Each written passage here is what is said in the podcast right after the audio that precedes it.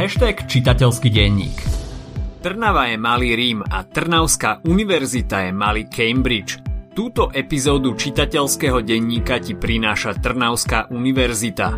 Ide o univerzitu s rodinnou atmosférou v jednom z najkrajších slovenských miest s bohatou kultúrou. Študovať tu môžeš na pedagogickej, právnickej, filozofickej, teologickej fakulte a tiež na fakulte zdravotníctva a sociálnej práce. Študentom Trnavská univerzita poskytuje veľa zahraničných pobytov, ale aj športových aktivít, či už ide o florbal, futsal alebo lezenie. Aj pri nich môžu vzniknúť hlboké priateľstvá, ktoré ťa budú sprevádzať celý život.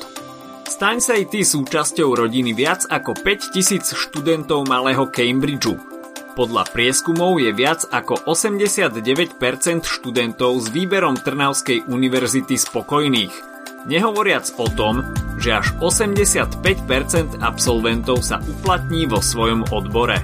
Viac o štúdiu nájdeš na www.truny.sk lomeno uchádzač. Zločin a trest Už sme sa venovali niekoľkým Rusom. Mali sme tu Puškina aj Tolstého, no dnes budeme venovať pozornosť asi najznámejšiemu ruskému klasikovi – jeho postavy sú rovnako dramatické ako sú chorlavé a aj vďaka istému nemenovanému anime seriálu po jeho dielach siaha stále viac a viac mladých ľudí. Dámy a páni, Fyodor Michajlovič Dostojevský. Ruskí ľudia majú vôbec širokú dušu, Avdotia Romanovna, širokú ako je ich krajina a majú neobyčajný sklon k fantastickému a chaotickému. Ale beda tomu, kto má širokú dušu a pritom nie je dosť geniálny. Zločin a trest je rozsiahle dielo, ktoré sa rozhodne nečíta ľahko, no stojí za to si ho prečítať. Najmä ak vás zaujíma psychológia alebo rôzne vyšetrovacie postupy, alebo jednoducho život obyčajných ľudí v Rusku počas 19. storočia. Dostojevský patrí medzi najčastejšie interpretovaných autorov, Literatúry o Dostojevskom je azda viac ako jeho vlastnej tvorby a patrí medzi zakladateľov psychologického románu, čo je človeku hneď jasné, keď sa začíta do jeho diel. Poďme si povedať niečo viac o živote tohto velikána a potom si prerozprávame dej zločinu a trestu. Fyodor Michajlovič Dostojevský žil v rokoch 1821 až 1881. Jeho rodina patrila k nižšej šlachte a jeho otec bol štábny lekár. Dostojevského detstvo bolo pomerne temné. Matka umrela na tuberkulózu a Fiodora trápila epilepsia. Smrť jeho matky nasledovala smrť jeho najväčšieho literárneho vzoru, Alexandra Sergejeviča Puškina, čo sa ho veľmi dotklo. Schválne, spomínate si, čo napísal Puškin?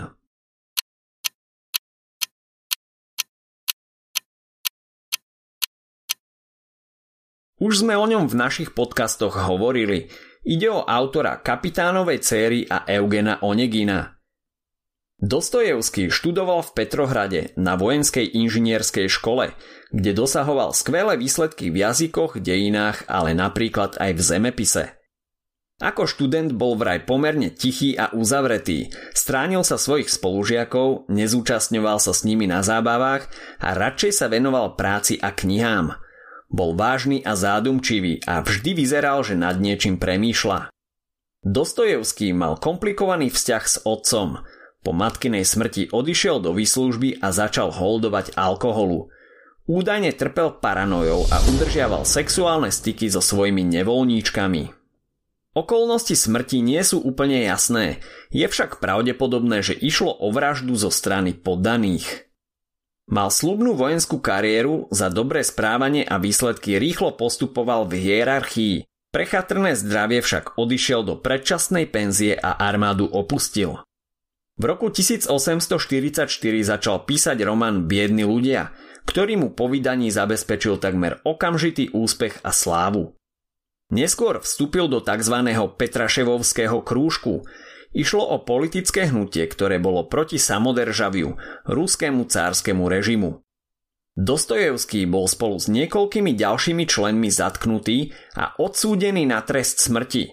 Na poslednú chvíľu im však cár Mikuláš udelil milosť a ich trest bol zmenený na niekoľkoročné nútené práce na Sibíri, čo výrazne zhoršilo jeho epilepsiu. Jeho manželka a brat neskôr umierajú na tuberkulózu. V tej dobe bola pomerne vysoká pravdepodobnosť, že umriete na tuberkulózu. Dostojevský následne upadá do depresií. Čo je ešte horšie, začne hľadať útechu v hazardných hrách. Z týchto nelahkých časov sa mu podarilo vymaniť cestami po západnej Európe, kde sa stretáva so svojou nastávajúcou manželkou. Niekedy v tomto období napíše i autobiografické dielo Hráč. V roku 1866 vydáva dielo, ktoré mu zabezpečuje miesto medzi velikánmi svetovej literatúry Zločin a trest. Medzi ďalšie jeho dôležité diela patria bratia Karamazovci, zápisky z mŕtvého domu idiot, diablom posadnutý či ponížený a potupený. Posledné roky života prežil v relatívnom pokoji. Podľa oficiálnych zdrojov umrel na krvácanie do plúc a jeho pohrebu sa zúčastnili davy ľudí.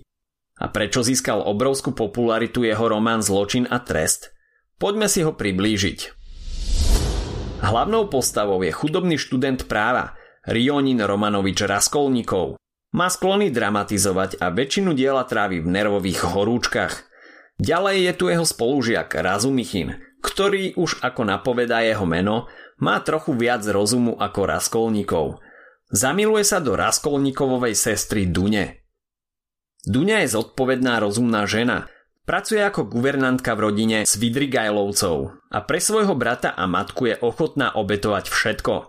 Svidrigajlov je dosť nechutný starý chlap, Navyše celkom pravdepodobne pedofil, ktorý Duňu obťažoval, keď u nich pracovala. Ďalej je tu Lúžin, skúpy advokát, ktorý sa ponúkne, že si Duňu vezme za ženu. A dôležitá je ešte Sonia Semionovna, dcéra opilca a bývalého úradníka Marmeladova, ktorá sa z nejakého dôvodu dostane do vzťahu s Raskolníkovom. Musela sa z nej stať prostitútka, aby pomohla svojej nevlastnej matke a jej deťom, keďže Marmeladov všetko prepil. A teraz si povieme, čo všetko a ako sa vlastne stalo. Raskolníkov už niekoľko týždňov plánuje vraždu istej starej úžerníčky. Má k tomu vypracovanú aj celú teóriu. Podľa neho sa ľudia delia na masu a na výnimočných jednotlivcov, ktorí majú právo prestúpiť zákon, páchať zločiny a vziať si moc, ak majú ušlachtile ciele. Je tak trochu posadnutý Bonapartem a hovorí si, ako by úžerničky na smrť pomohla ľuďom a koľko dobra by mohol narobiť s peniazmi, ktoré jej ukradne.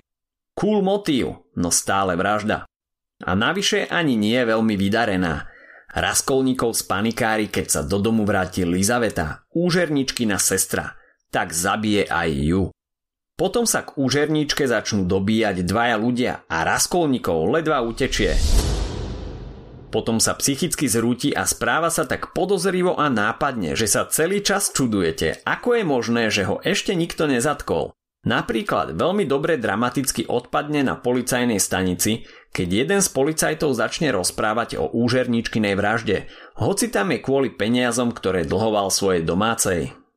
Marmeladov, nešťastný bývalý úradník, medzi tým umrie. Vracal sa domov opitý a keď prechádzal cez cestu, zrazil ho koč. Raskolníkov je náhodou pritom a necháva jeho vdove a deťom 20 rublov, ktoré mu poslala matka. Tu sa začína rozvíjať jeho vzťah so Soňou. Rozhodne sa, že musí žiť i naďalej, hoci zabil starú úžerníčku. Jeho stav sa však stále zhoršuje. Situácii nepomôže ani to, že do mesta za ním prídu jeho matka so sestrou a Raskolníkov sa dozvie, že Duňa sa má vydávať. Lúžin, jej nastávajúci sa mu nepáči, tak ho hneď aj urazí. Sestre to pekne vytmaví a vynadá jej, nech jej ani nenapadne, aby sa kvôli nemu takto obetovala. Lužin to po jednom spoločnom posedení s rodinou svojej nastávajúcej a Razumichinom vzdá a práce sa kade ľahšie. Na scénu potom prichádza Svidrigajlov, ktorého manželka záhadne umrela – Raskolníkov a jeho matka si právom myslia, že asi neumrela len tak sama od seba. Svidrigajlov Raskolníkovi povie, že jeho manželka nechala Duni peniaze, ku ktorým rád niečo prihodí aj on. Chce sa však s Duňou stretnúť, s čím Raskolníkov nesúhlasí. Svidrigajlov sa ubytuje v tom istom dome, kde býva Sonia Semionovna, marmeládovova dcéra. To je dôležitý detail. Raskolníkova medzi tým konečne začne niekto vážne podozrievať. Je to Porfírií, petrohradský detektív, ktorý sa veľmi rád opiera o psychológiu. Raskolníkov sa pri každom stretnutí správa tak nápadne, že sa to až nedá čítať. Celý čas máte chuť poriadne ním zatriasť. Navyše začína znova uvažovať, že sa prizná. Miestami ho trápi svedomie a je paranoidný. O chvíľu neskôr však už tvrdí, že svoj čin nelutuje a zabil len ľudskú voš. I napriek tomu sa však prizná Soni, ktorá ho vyzve, aby prijal svoj kríž a priznal sa. Raskolníkov jej povie, že sa mu nanútené práce ešte nechce. A teraz prichádza čas na ten detail so Svidrigajlovom. Počas Raskolníkovho priznania stojí pri stene Soninej izby a všetko si vypočuje. Raskolníkovi neskôr nenápadne naznačí, že jeho tajomstvo pozná. Raskolníkovi neustále dýcha na pety Porfírii. Navštívi ho v jeho byte a prezradí mu, že si je úplne istý tým, že on je vrah. Dáva Raskolníkovovi ultimátum, alebo sa na druhý deň sám príde priznať, alebo ho zatkne. Ešte dodá, že ak sa náhodou rozhodne spáchať samovraždu, nech aspoň nechá odkaz, v ktorom všetko vysvetlí. Zároveň ho svojím spôsobom utešuje, že i napriek Sibíri má ešte život pred sebou. A odtiaľ sa už všetko odvíja veľmi rýchlo. Svidrigajlov sa stretne s Duňou a prezradí jej bratovo tajomstvo. Potom sám strávi noc prechádzkami po Petrohrade a nad ránom spácha samovraždu – Raskolníkov sa stretne s matkou a hoci jej nepovie, čo spravil a čo ho čaká, tuší, že jej syna niečo trápi. Keď sa vráti do svojho bytu, čaká ho tam Duňa, ktorá už vie, čo spravil. Viditeľne jej odláhlo, že brat nespáchal samovraždu, aby sa vyhol núteným prácam. A ďalej? Raskolníkov ide najprv za Soňou a potom na policajnú stanicu, kde sa prizná k svojmu činu. Raskolníkov však svoj zločin nelutuje a zdá sa byť neskôr sklamaný sám zo seba. Myslel si, že aj on patrí medzi tých výnimočných ľudí, ktorým prináleží moc. Nakoniec však nebol schopný prestúpiť zákon a moc si zobrať. Sonia odišla na Sibír spolu s ním. Zatiaľ čo Raskolníkov chodí na nútené práce, Sonia si v meste a medzi ľuďmi vybuduje dobrú povesť. Všetci ju majú radi, dokonca aj väzni. Jeho matka zomrie, nezvládne odlúčenie od syna a psychicky sa zrúti.